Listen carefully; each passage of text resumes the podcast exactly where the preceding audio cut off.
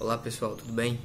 No capítulo primeiro do livro de Daniel, nós lemos ali a narrativa eh, nos contando como o povo da Babilônia subjugou Jerusalém e levou cativos alguns dos seus jovens mais promissores.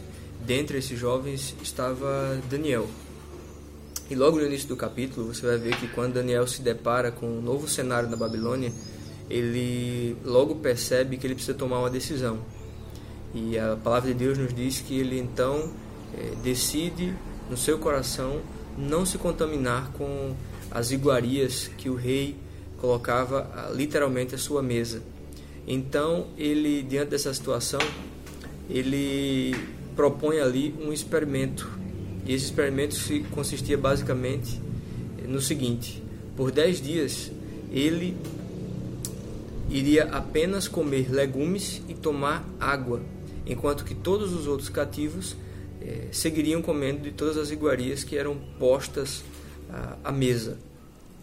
Ao final daqueles dez dias, a palavra de Deus nos diz que a aparência de Daniel e também dos seus amigos eram melhores do que a dos outros jovens que seguiram aquele cardápio inicial proposto pelo rei.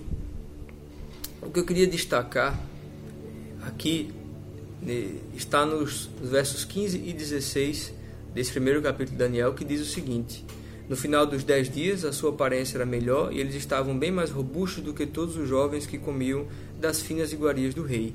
Com isso, o cozinheiro-chefe tirou deles as finas iguarias e o vinho que deviam beber, e lhes dava legumes. O que eu quero destacar aqui é o seguinte: Daniel fez aquele experimento por dez dias, onde ele se alimentou apenas de legumes e água, e ao final daquele período, ele, a aparência dele estava melhor do que a dos outros. Entretanto, após essa constatação, após esse período de dez dias, ele seguiu comendo apenas legumes e tomando água.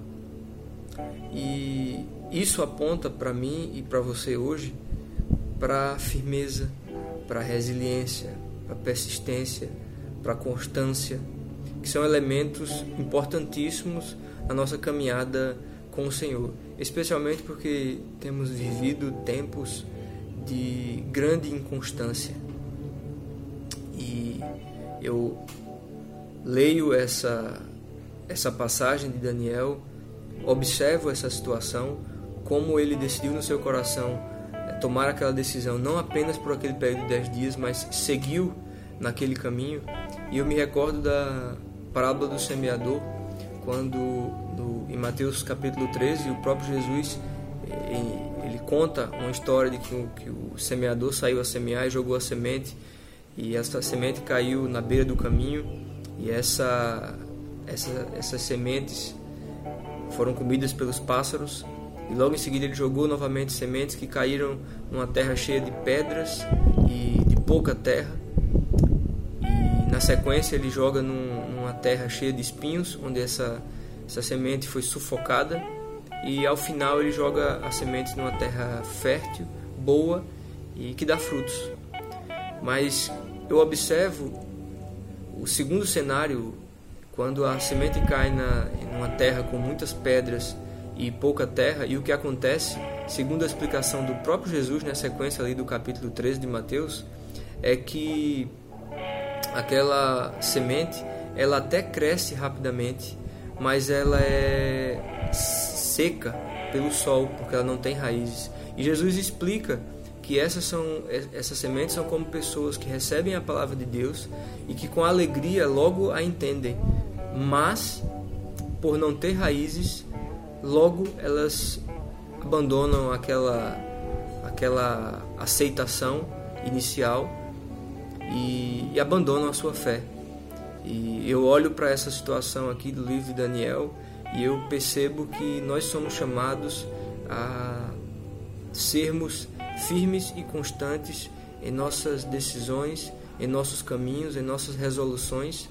E a minha oração por mim e por você hoje é que o Senhor nos ajude a tomar decisões que sejam duradouras, que Ele nos dê firmeza e resiliência é, a, para que nós possamos nos posicionar de maneira consistente diante das situações do Seu reino que se apresentam para a gente.